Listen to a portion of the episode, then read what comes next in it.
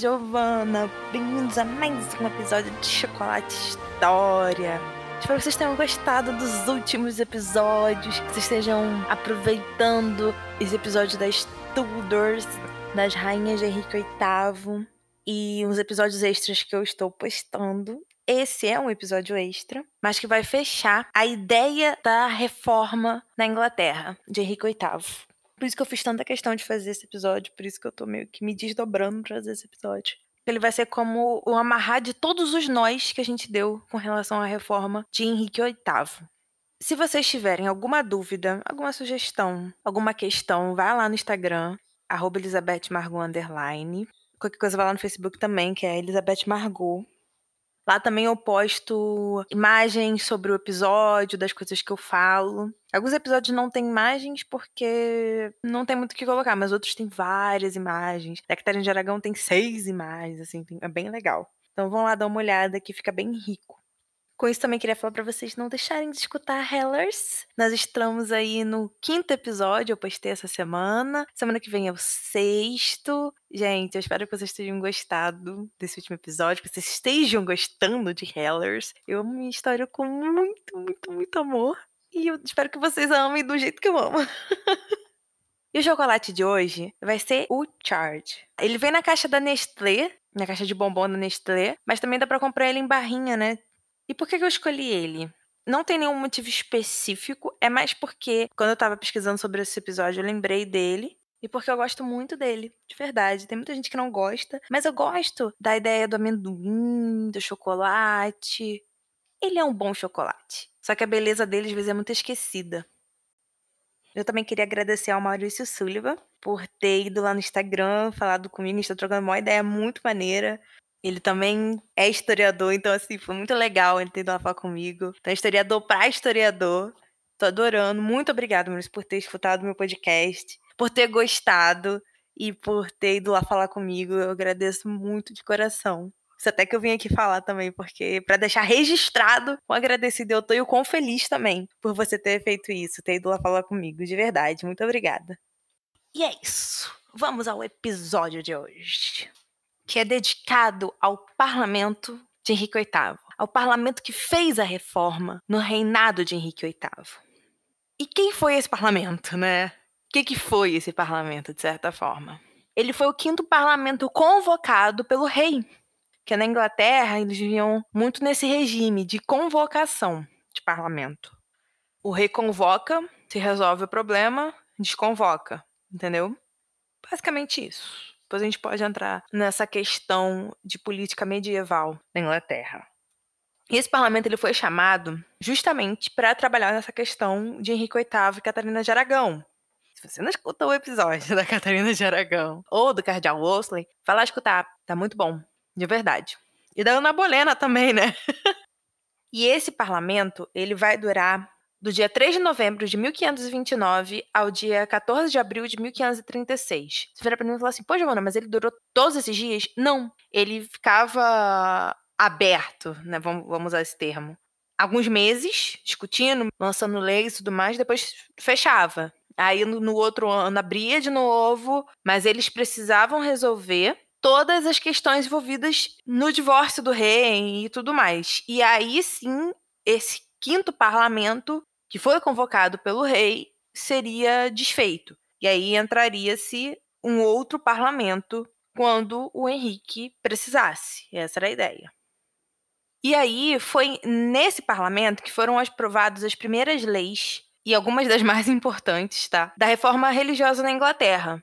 Por isso que eu decidi fazer um episódio sobre isso em específico, pela importância das leis aprovadas por esse parlamento, por elas materializarem todos os ideais que Henrique VIII estava buscando para si com a quebra com Roma e com o divórcio da Catarina de Aragão.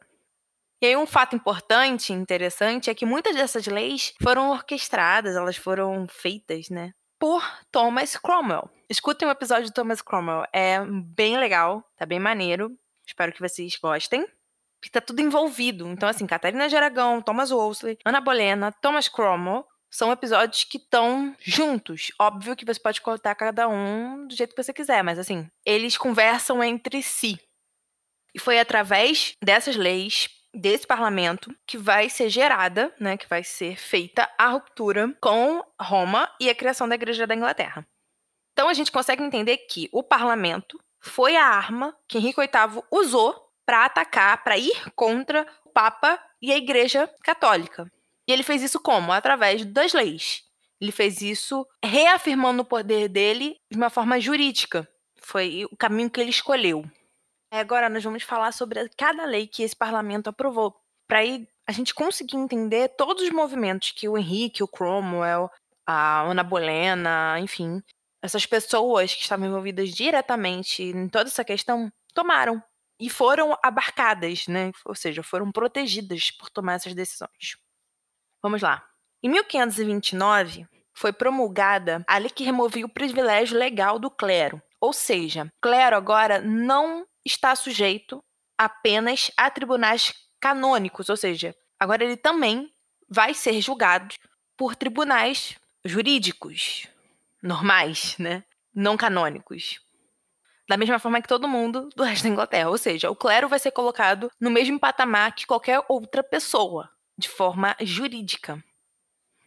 Em 1530, vai ocorrer a reintegração das acusações da Praia-Munier. O que, que significa isso? Significa dizer que agora seria considerado crime uma pessoa apelar juridicamente para algum território, né, um reino, fora da jurisdição da Inglaterra. Isso seria considerado crime. Essa reintegração visava muito as pessoas que buscavam autoridade papal contra o rei. Era uma acusação, era uma punição passível de pagamento, ou seja, olha, você paga tanto e a gente retira as acusações, mas não era barato. Aí, em 1532, é promulgada a lei que privava Roma de receber uma parte dos aneites. O que seriam aneites? Eram impostos da igreja, que, que o parlamento inglês vai fazer? Ele vai permitir que Roma receba apenas 5% desses impostos coletados na Inglaterra. O resto ficou retido justamente como parte da ameaça do Henrique VIII, né, na separação dele com a Catarina de Aragão e tal, na pressão dele ao Papa. E essa lei era é considerada a primeira lei dos anéis. Tem outra depois, por isso que é tipo, a primeira lei, aí depois a gente junta com a segunda. Em 1533, tudo que levava a Roma é proibido. Como assim, Giovanna? Porque a gente tem a promulgação das leis das restrições das apelações. O que significa essa lei? Primeiro que ela foi redigida pelo Cromwell, em 1533. E essa lei vai acabar se tornando um dos fundamentos jurídicos mais importantes da reforma. Ela vai significar que não se podia apelar ao Papa para derrubar decisões do Henrique VIII sobre a Igreja da Inglaterra. Ou seja, agora não é simplesmente ah, você não pode buscar qualquer força jurídica ou reino fora da Inglaterra. É especificamente você não pode tentar derrubar as decisões de Henrique VIII apelando para o Papa.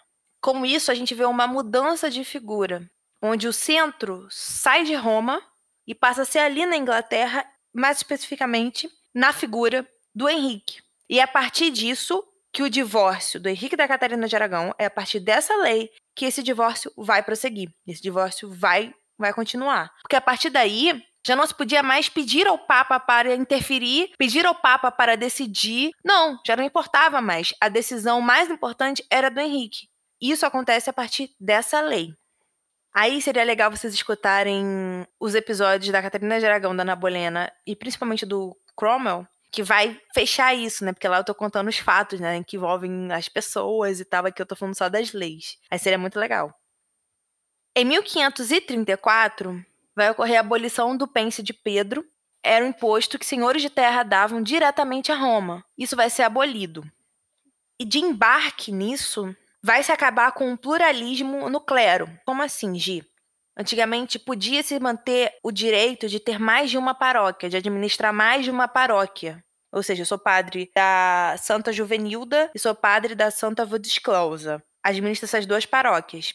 Aqui, isso já não pode mais. É apenas uma paróquia. E agora o clero inglês não vai poder mais ir para assembleias no exterior, não vai poder ter mais um contato com o mundo exterior.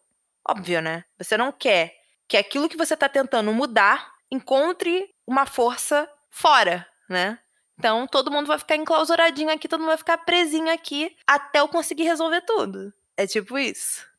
E fazendo um adeno aqui, 1534 é um ano assim borbulhante, fervilhante, escaldante para a reforma na Inglaterra. Porque a gente vai ter muitas decisões importantíssimas nesse ano. Como, por exemplo, a lei de sucessão, que vai tornar a Elizabeth, filha do Henrique VIII, com Ana Bolena, herdeira do trono inglês. E a Mary, filha do Henrique VIII, com a Catarina de Aragão, ilegítima. Ou seja, isso explica o quê? Explica que o casamento do Henrique VIII com a Catarina de Aragão foi considerado inválido e o casamento dele com a Ana Bolena válido. É que com isso deveriam se prestar juramentos a Ana como verdadeira rainha da Inglaterra. E quem não fizesse isso seria considerado traidor. E esse seria considerado traidor é baseado na lei de traição também promulgada em 1534, de que se você vai contra o rei, contra os preceitos do rei, contra a vontade do rei, você é um traidor. Um exemplo disso é o Thomas Hobbes, que se recusou a fazer o juramento, foi preso na torre e morto, e ele era um dos melhores amigos de Henrique VIII. Após essa lei de sucessão, vem a lei de supremacia e a segunda lei dos anéis. Então, assim, essa segunda lei dos anéis foi para pegar esse imposto que era recolhido pela Inglaterra e dado a Roma, ao Papa, e torná-lo um imposto para a coroa.